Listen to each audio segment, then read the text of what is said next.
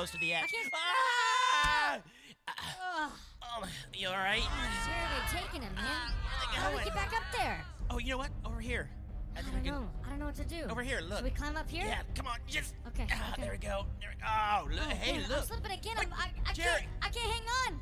Jerry, Ugh. the, the view from up here is amazing. I can't get back up there. Yes, you can. Just climb. I don't know. I'm gonna go this way. I don't think that's I a good. think I found a shortcut. No, I don't think there's there's something. No, no. I'm gonna try. I'm gonna try it. Jerry, I'm I gonna see. stay down no, here. Jerry. Hey, look at this dog. No!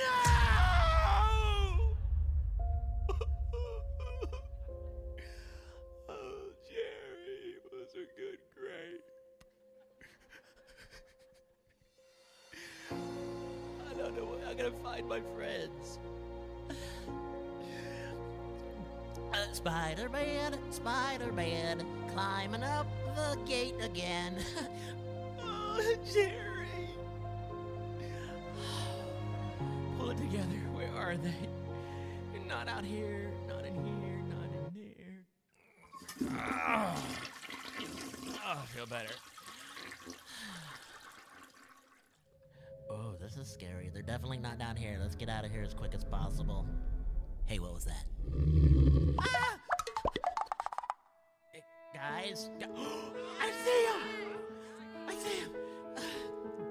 I'm coming, guys. Just stay right there. Oh, this is comfy. Not- oh, there. oh, just- I, I hear him. Guys! Guys, I'm back!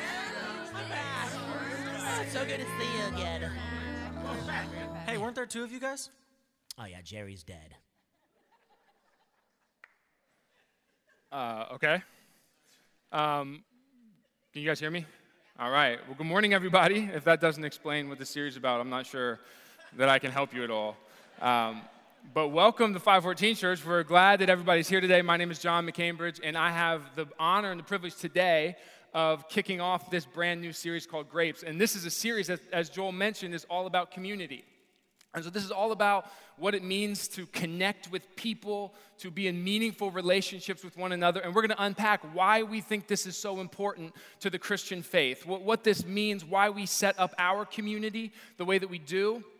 And most importantly, how you can get more connected into the 514 church community right now, today. And this series is actually not the only time that we're going to be talking about community and connecting. We're actually going to be spending the next three months talking about it because this series kicks off an entire season that's called the Connect season.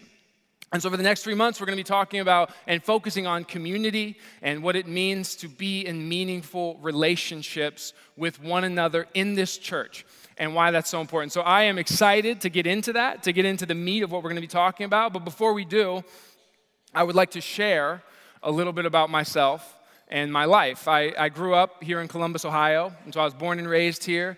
And I had an opportunity for college to go down to Cincinnati and to go to Xavier University. And so I went to Xavier University and I got my degree there, and I got my education there, and I had a chance to play baseball there.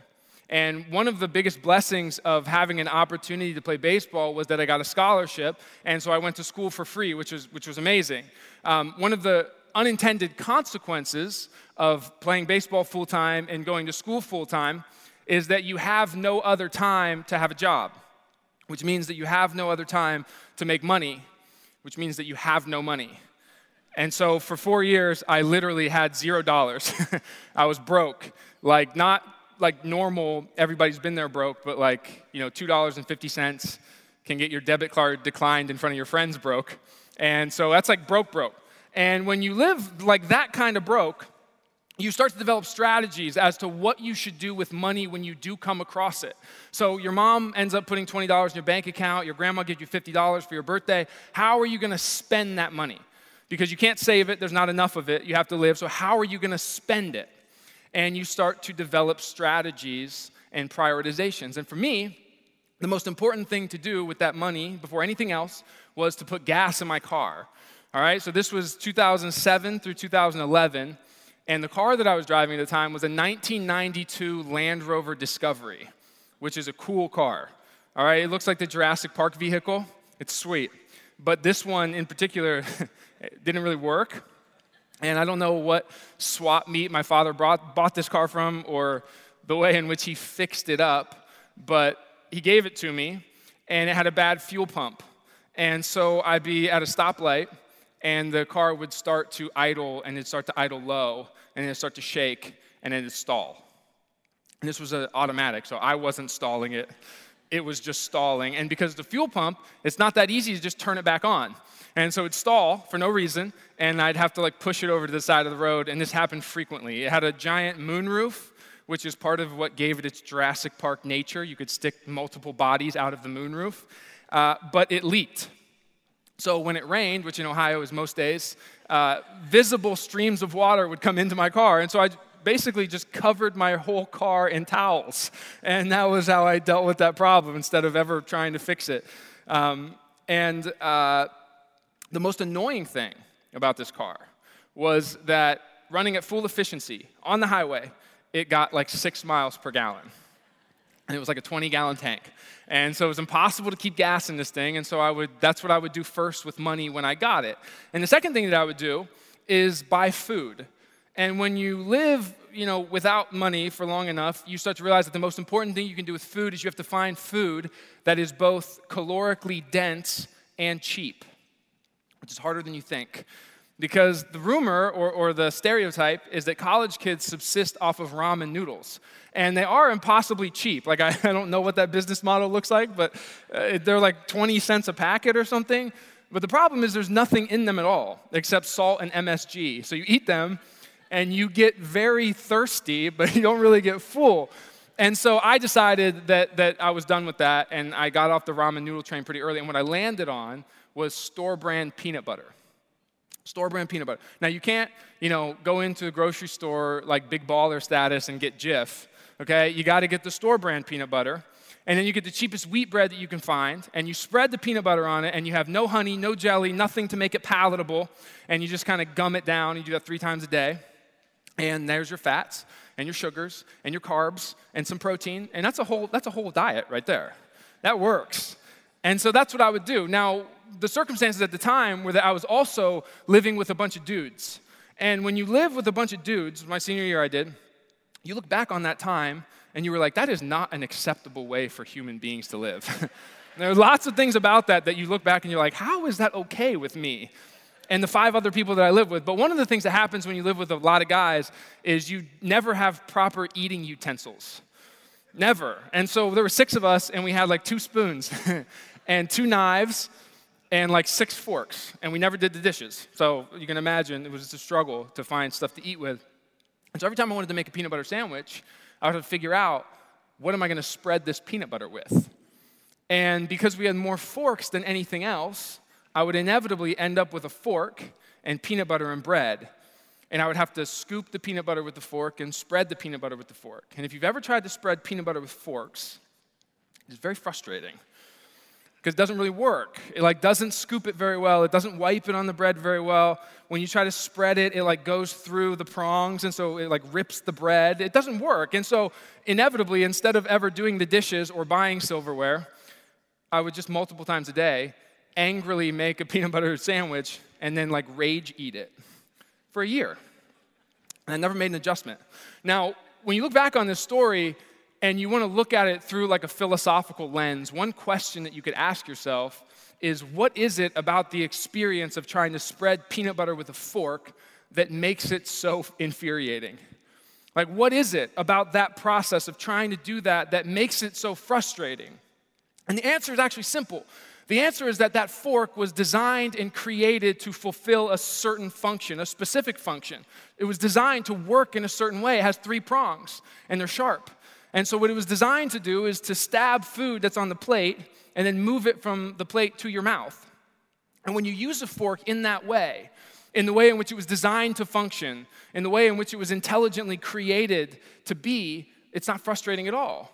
It works, it feels right, it feels good. But when you use the fork in a way in which it was not created to be used, to fulfill a function in which it was not ever created to fulfill, it's very, very frustrating. Very frustrating.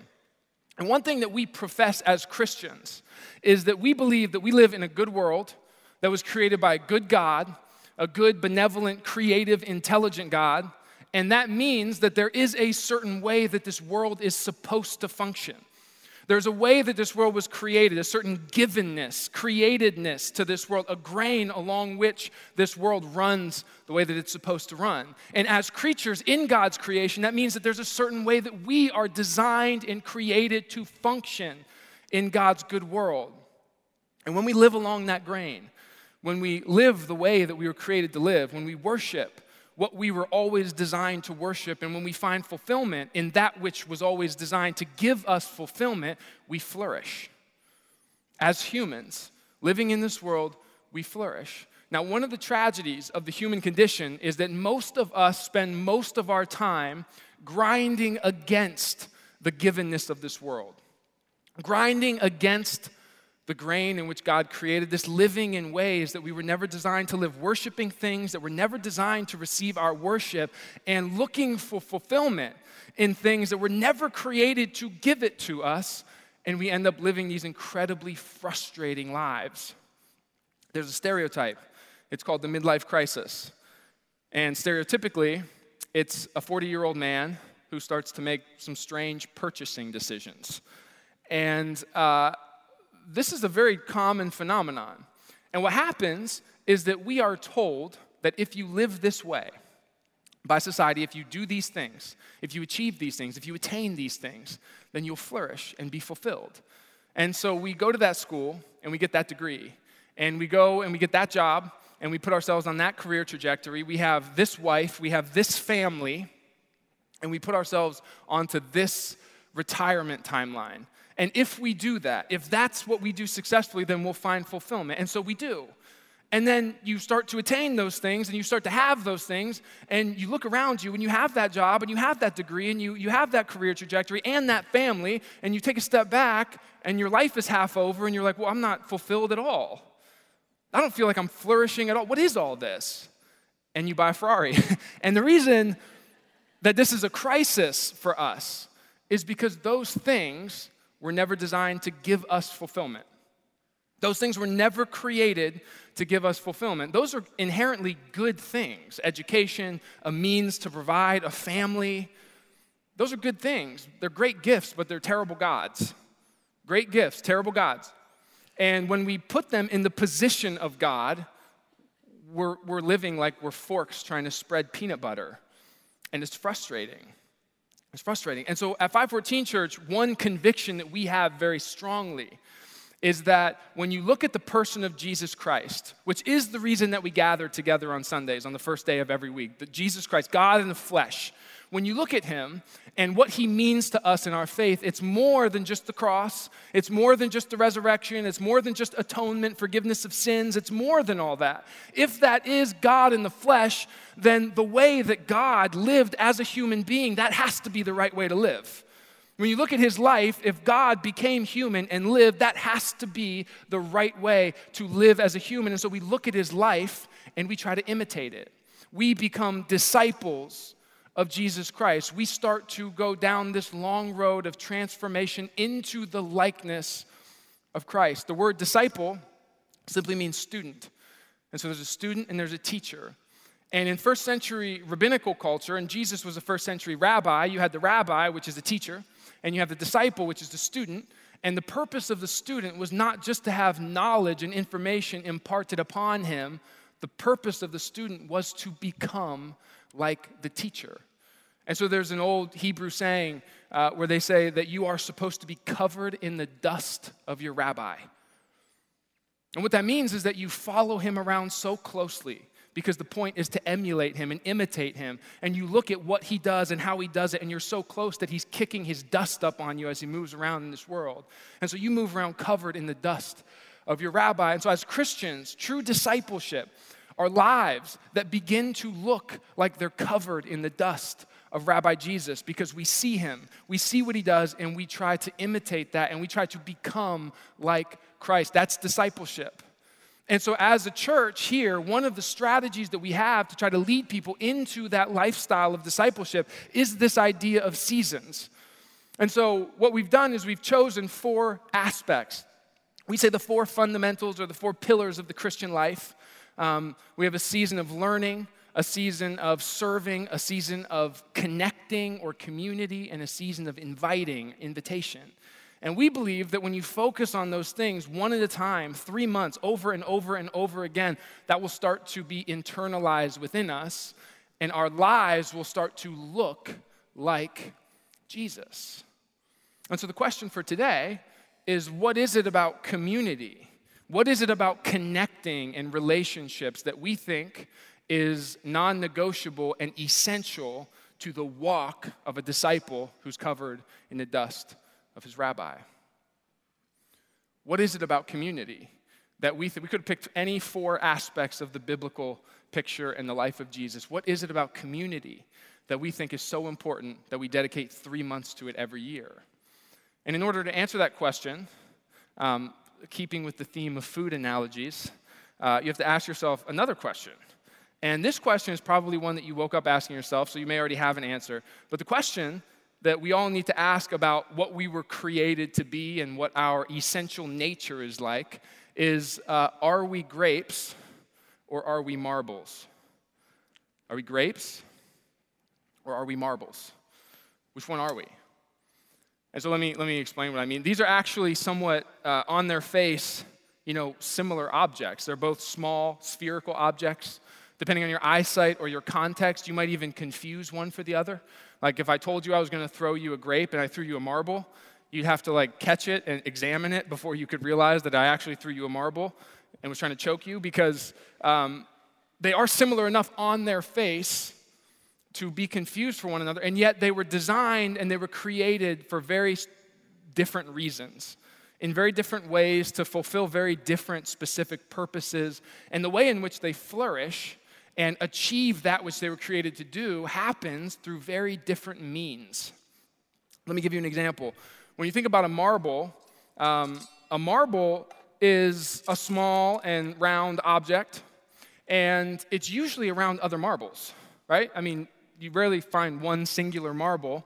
It's usually in some sort of jar or container or box around other marbles in community with those marbles, connected to those marbles. But that connection is purely incidental.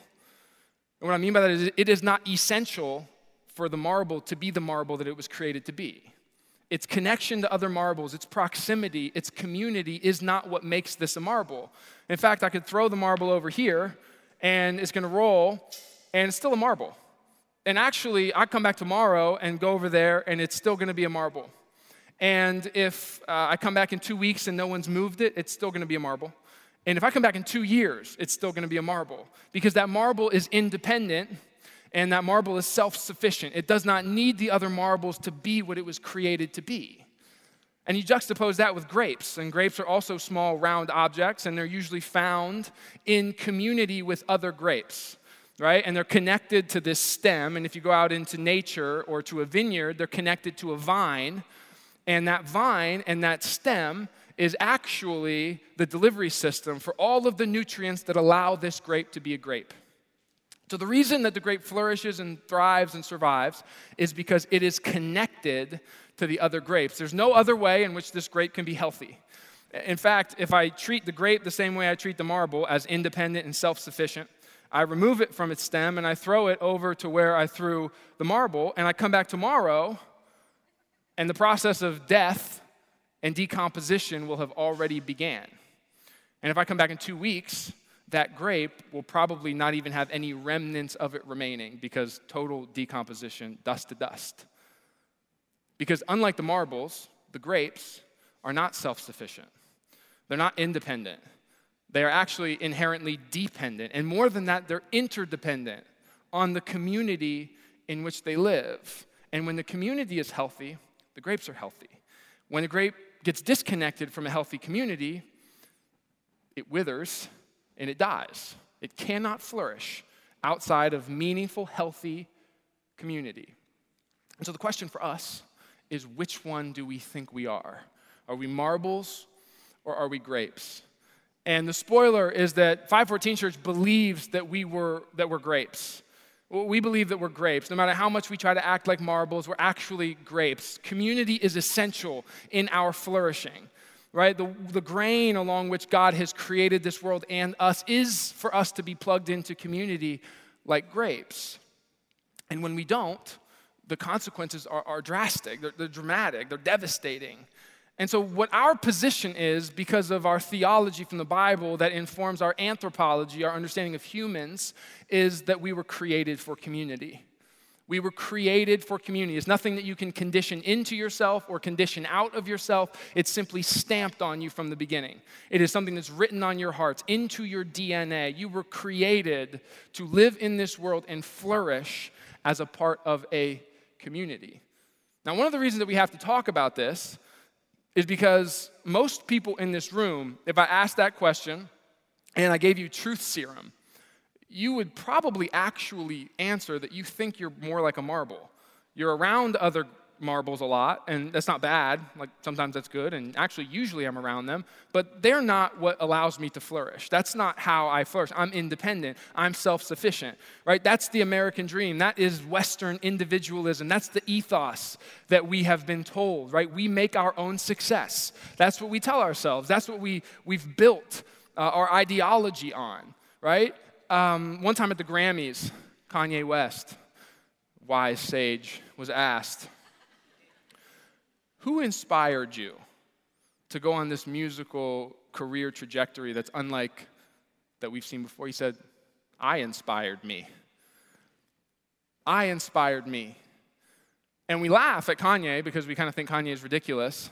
But if you read any autobiography of any successful person, they might shout out their mom and they might shout out a mentor. But the real point of the book is that they got to where they were because they work harder than everybody else. In some ways, they're better than everybody else. They grinded longer than everybody else. They slept less than everybody else. And it doesn't matter if it's true or not. That is the narrative that we give to success. To be strong, to be successful, is to be independent. To need somebody else in order to flourish, to need other people is a sign of weakness. That's what we tend to believe as American Christians. And number one, you know, that's not true. uh, it's just simply not true from a sociological perspective. We have lots of ways in which community shapes us, whether we want it to or not. It's not very true that, that you are purely an autonomous individual thriving or dying in this world based purely on yourself. Um, and, and, secondarily, um, it's very damaging to the way that we think about community. If we think that we're marbles, then you will treat communities as such incidental. I'll be there when I can get there.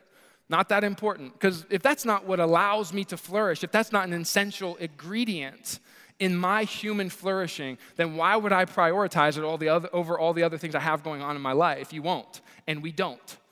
And so, one thing that we have to do is correct this mistaken worldview, this myth of individualism.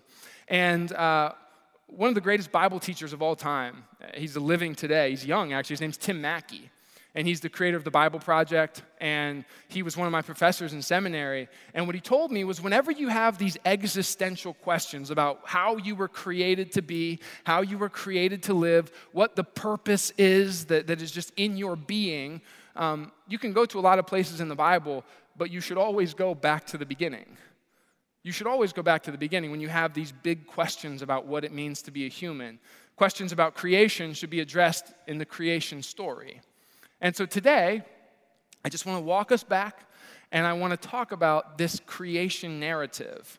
And I think that there's some really interesting things that we typically treat as background noise that are actually very informative on this topic of community and flourishing.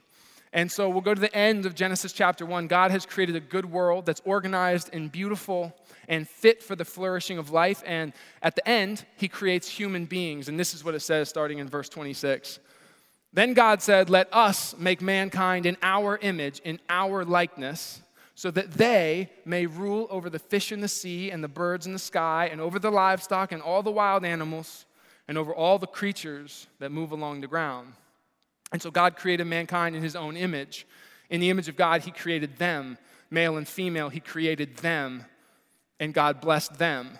And God said to them, Be fruitful, increase in number, fill the earth and subdue it, and rule over the fish in the sea and the birds in the sky, and over all, uh, every living creature. And God saw all that he had created, and behold, it was very good. What do you notice about that? What do you notice about that, that passage? There's not very many singular pronouns, right? There's not very many singular pronouns in the creation story. In fact, when God refers to God's own self, he uses plural pronouns. Interesting? Let us create mankind in our image, in our likeness. Now, there's a Hebrew word for me and a Hebrew word for my, and it's not the words that's used in Genesis chapter 1. He says, Let us create mankind in our image, in our likeness. Now, this, this is a point of, of biblical study that's disputed to some degree, so by no means is this settled. Um, but, you know, what Christians, in terms of orthodoxy, have, have tended to believe is that this moment is a mention, the first mention of this idea of the Trinity. That the God that we worship is actually three in one Father, Son, Holy Spirit, three individual persons in one Godhead. One plus one plus one equals one. Diversity within unity. It's this beautiful picture of God. It's very complicated. And so we don't have time to, to dig into that, but let's assume that that's true. Let's assume that he's using plural pronouns because he himself has diversity within his unity Father, Son, Holy Spirit. Then what that means is that God is inherently communal. It's who he is. He has been in eternal relationship, Father, Son, Holy Spirit, with each other the whole time, forever. So, did God love before he created the world? Yes. Father, Son, Holy Spirit, and an eternal loving relationship. Did God have relationship before he created his creation? Yes. Father, Son, Holy Spirit. Why? Because it's who God is. It doesn't say why God is that way, it just says that God is this way, inherently communal. And humans are created in his image, which means that we are representations of him made in his likeness. And so if God is definitionally, and it, just in terms of his very being, communal, and we are his images, then humans are inherently communal, which means that we don't have a choice. This isn't something that we get to choose. It's not something that you're either strong enough to not be or you're weak enough and you have to be. This is just who we are. This is what it means to be a human.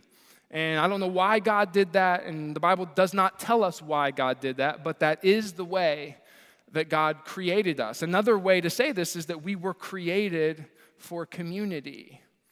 This is stamped on us. It's written into us. Now, sometimes people think that, that the Bible and science are incompatible, and that's almost always not true. That's almost always bad readings of the scripture, both from Christians and from opponents of Christianity. The Bible and science foundationally usually agree with each other. And this is the case right here, because evolutionary psychologists and sociologists will tell you that we are hyper social animals humans, which means that we cannot live apart from each other. We must be connected. We must be in community in order for our humanity to thrive. And that's exactly what the Bible says. Same thing. We were created for community, it's just who we are. And so, if this is true for us to live a real flourishing life because this is the way that we were created, then it also means that, that this is true of our faith. In order for our life to flourish, we must be connected to real community. And in order for our faith to flourish, we must be connected in real community. Why would we think that we are these inherently social, relational beings, and yet our faith is going to thrive just as a private thing, away from everybody else? It doesn't make any sense. It's illogical, it's impossible. It's true of our life, and so it's true of our faith. Our faith requires community to flourish. Our faith, if we want our faith to grow, if we want our faith to flourish, it requires community. There is no way around it. If you are not connected to other people who are trying to do this countercultural, difficult journey of following God, you won't thrive. You won't because you weren't created to. And it's not your fault, just not how you were made to be. Uh, N.T. Wright says, he says this, he says, it is as impossible, unnecessary, and undesirable to be a Christian all by yourself as it is to be a newborn baby all by yourself. The church is first and foremost a community, a collection of people who belong to one another because they belong to God, the God we know in and through Jesus. It is as impossible, unnecessary, and undesirable to be a Christian all by yourself as it is to be a newborn baby all by yourself. What happens if a newborn baby is all by itself? It cannot flourish. Know, I'm at that age where my friends, you know, my sisters and my good friends have brought children into this world and against all odds successfully raising them to be real people And I've gotten to watch this. And one of the things that I always find darkly humorous about uh, babies is that they're born, and then for the first however many years of their life, they do everything they can to not flourish. They make all the wrong decisions, they refuse all the things they should want. You know, a lot of babies like won't eat. And you sit there and you're like, if, if you don't eat, you, you're not going to survive. Why are, you, why are you fighting me on this very basic survival instinct? Same, same with sleep. Well, why would you not sleep? It's good for you. Like, stop doing that. Uh, toddlers uh, become mobile, which is frightening. And they just walk around in rooms and look for the most dangerous thing and find it and try to hurt themselves with it. This is a picture of my nephew, Mac. All right, he's one and a half. I'll zoom in a little bit. Uh, he's hurting me, which apparently brings him great pleasure. Uh, but as you can see from this picture, you know, I'm pretty high in the air. He is not worried at all. Like he could fall backwards, fall forwards, both of which would probably hurt him very badly. Not concerned. Not concerned in the slightest. In fact, he loves this. Sometimes when I watch him, I just look at his eyes and he looks around and he finds the highest place and then he climbs up and he doesn't even try to stay on it. He like tries to fall off. And if you're not there to catch them, like they you will hurt. That's how babies are. That's funny. It's funny that our brains develop like that. But if you think about your faith, that's what we're all doing when we refuse community. When we don't prioritize connecting to Christian community, we're just like babies who are trying to do the very thing that they should not do, that are refusing to do the thing that's going to allow them to flourish. That's how a lot of us are living in our lives. We are, we are resisting the commitment of connecting to people in our faith walk, in our church, in small groups, we're resisting this, or at least we're deprioritizing it because we're not quite convinced that we need it in order for our walk with God to flourish and thrive. But your faith requires community to flourish. I have lived this. I've lived this. My story is that the first time I heard the gospel, I was in high school. I was a freshman, 15 years old.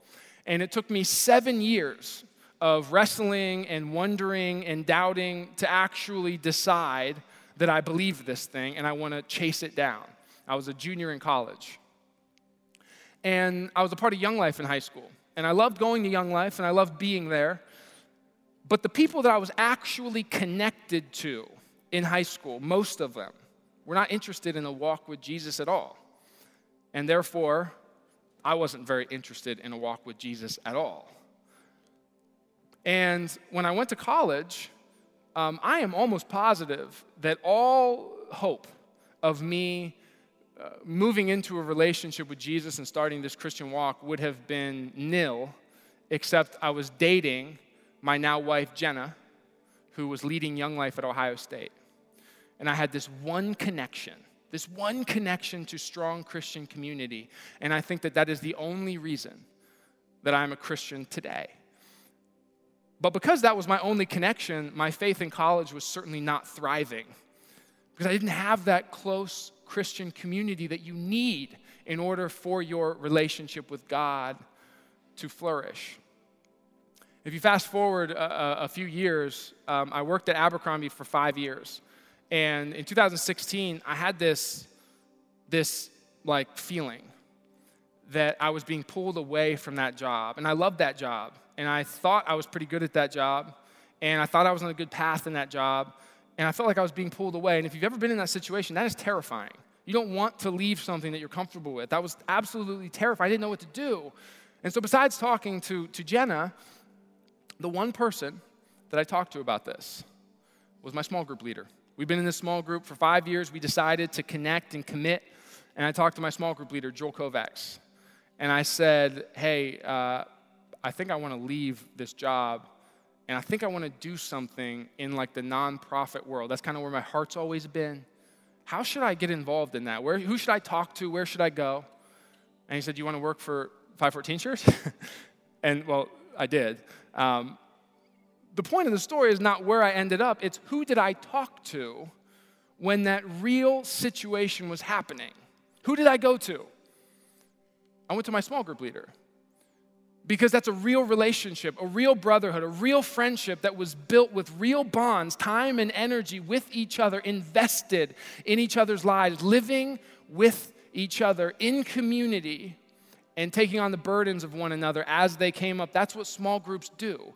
That's what small groups are designed to do. A healthy small group, you're living your life with these people. And when you have that, man, that is an essential ingredient in order for you to flourish in your faith. And so the challenge that we're going to give out to the church over the next three weeks is that if you want to flourish, if you want to grow in your faith, if you want to move towards true discipleship, if you want to live as you were created to live and flourish in your faith, you have to embrace your grapeness. You got to embrace the fact that you're a grape. Stop pretending to be a marble. Stop thinking that that makes you strong and independent. It doesn't. It makes you a fork trying to spread peanut butter. It makes you a grape pretending to be a marble. It doesn't make you a marble. You need community in order for your faith to flourish and grow, which is what we're all here to do. You must be connected to a solid community. It is the only way that I myself have ever been in the position to really, truly grow in my faith. All of it is owed to when I did and didn't have community, at least as a foundation. And so, one thing that we offer here at 514 Church Okay, one thing that we do here is we try to set up our entire community, our entire city to function like this so that we understand that we're grapes and we have the opportunity to live as such. Okay, the mission of this church, if you don't know this, is to lead people into a growing relationship with Jesus. That means if you're not in a relationship, we want you to come into a relationship. And if you are in a relationship or you come into one, we want you to grow in that relationship with God. We want everybody in this church to flourish and, and grow and move towards Christ centered life, a life of discipleship. And the strategy that we have created, all the way back from when Joel first started this church, he has the booklets in his house. The strategy that we created in order to move people into a growing relationship with Jesus is very simple. It's two things large group, small group. This is what we do. And everything that goes into that, all the teaching, all the curriculum, all the events, it's all this idea that sometimes we gather as large groups and then we have these smaller, more tight knit, close relational communities. Your kids have this, your students have this, middle school, high school.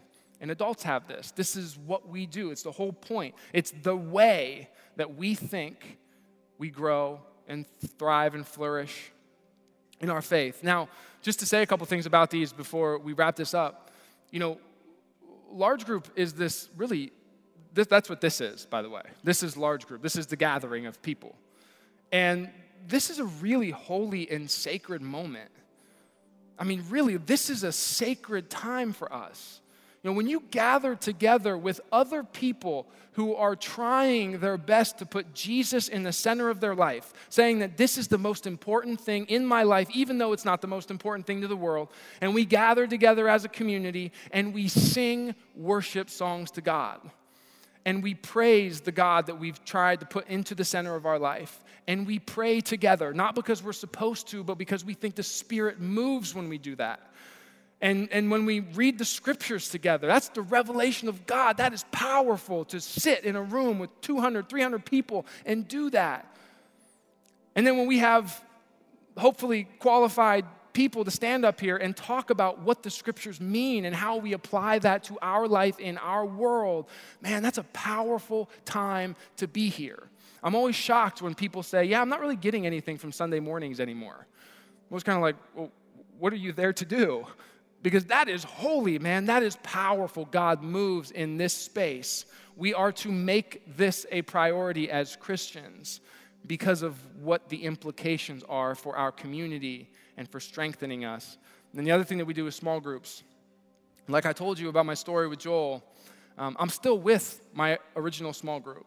And not all small groups have the same trajectory but I'm still with my small group. And, and these people I'm very, very, very close to. These are the people that I live my life with. If I have a crisis, if I need something, the, the people in that group are the people I'm going to call because I've lived with them. Uh, we get together and we talk about the scriptures. We talk about questions we have. We talk about the Bible. We talk about our lives. We talk about kids. We talk about challenges and struggles and hardships. And we talk about celebration and beauty together. Do you have people in your life that you do that with? Outside of my small group, I really don't. And so this is really important and sacred. Now, the, the, the interesting thing is that I think that we all want to grow in our faith. If you're a part of this church community and you want to grow and you want to thrive, and the way that we think we move towards discipleship is large group, small group, and you have deprioritized either of those two things, and you're not in a small group or you don't really attend small group and you don't really come to Sunday mornings very often, then it really shouldn't be a surprise that your faith feels stagnant if it does. That it feels like you're not moving in the right direction if you're not. It feels like your tires are spinning because this is what we were designed to do. This is how we were created. And this church is not perfect. And everybody in this room is, is not perfect, and the staff is not perfect, and our small group leaders are not perfect, and therefore our small groups are not always perfect. And yet, sometimes, usually, that connection that we build in those small groups that you guys have with each other, man, that is the essential grounding of the growth of our faith. And if we don't have that, we're grapes pretending to be marbles, and there are parts of us that are withering away. Our faith walk will be like trying to spread peanut butter with a fork, and it will be frustrating because we're trying to do something that we were not designed to do, but we don't have to. We don't have to live like that. There is opportunity to plug in, to connect. You can write it on the card that you have in front of you today. We're going to talk about it next week. We're going to talk about it the week after that. Um, we have an opportunity, you know, to take just an initial step of creating a community of people with yourself that you can actually use as a launching pad into growth and into flourishing and into a life that looks like you're covered in the dust of Rabbi Jesus, transformed into his likeness. And that's the whole reason that we're here today. And that is beautiful.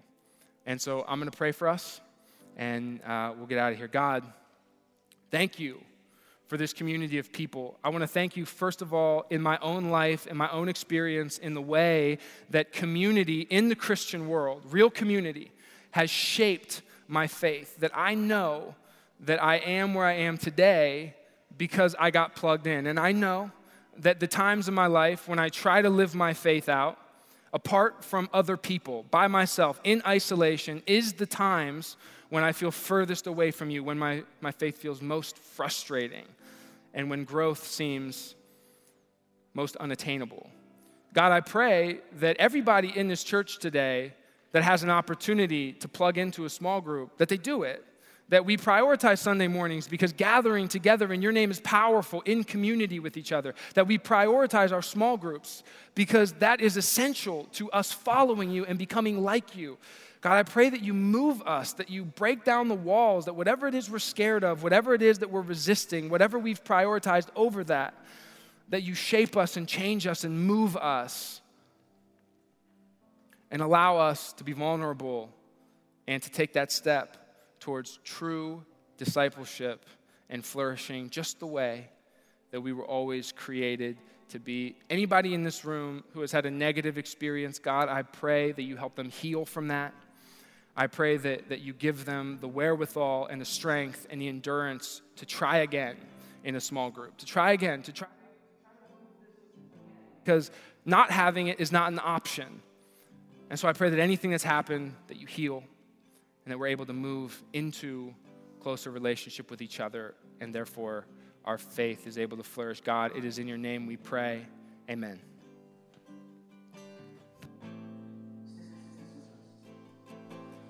Once we were dead, but we're now alive, brought back to life by the blood of Christ. Once we were dead, but we're now alive, brought back to life by the blood of Christ. Once we we're dead and we're now alive, brought back to life by the blood of Christ. Once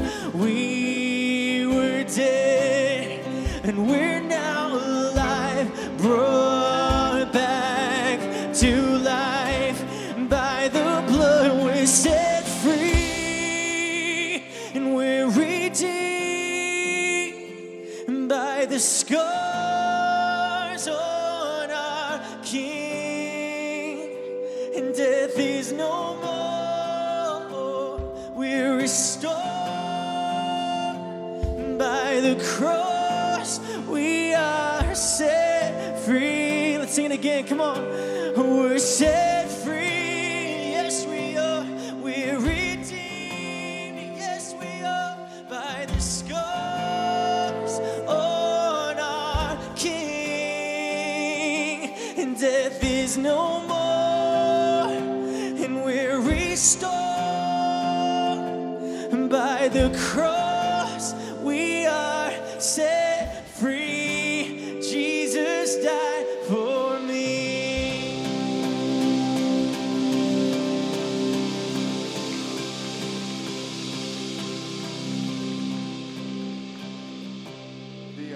the analogy of a baby not eating food, it just struck me when John was talking because, you know, as parents, we've all been there. And when your kid doesn't eat food that you feed them, you don't just stop feeding them food. You find out something else to feed them because they still have to eat. And so some of you are in here and, you know, small groups when when 10 years ago when I was like, oh, large group, small group, I didn't I didn't create that idea. That was like a, a system that I saw that I really appreciated and I wanted to make happen here. So it's not a new idea. Small groups are, are, are something that, that a lot of you have been involved in. You've done a small group. And if it hasn't worked, like John's sentiment in his prayer, if it hasn't worked, that doesn't mean, like he said, that you stop eating. You just need to try again. You need to find something else. You got to figure it out. You got to find that connection. You have to understand that if you don't find it, that your life is at stake. Instead of just going, oh, well, this didn't work, so I'm going to stop eating. So I love that message, John. That is probably one of the greatest messages I've ever heard. We'll see you guys next week. We love you.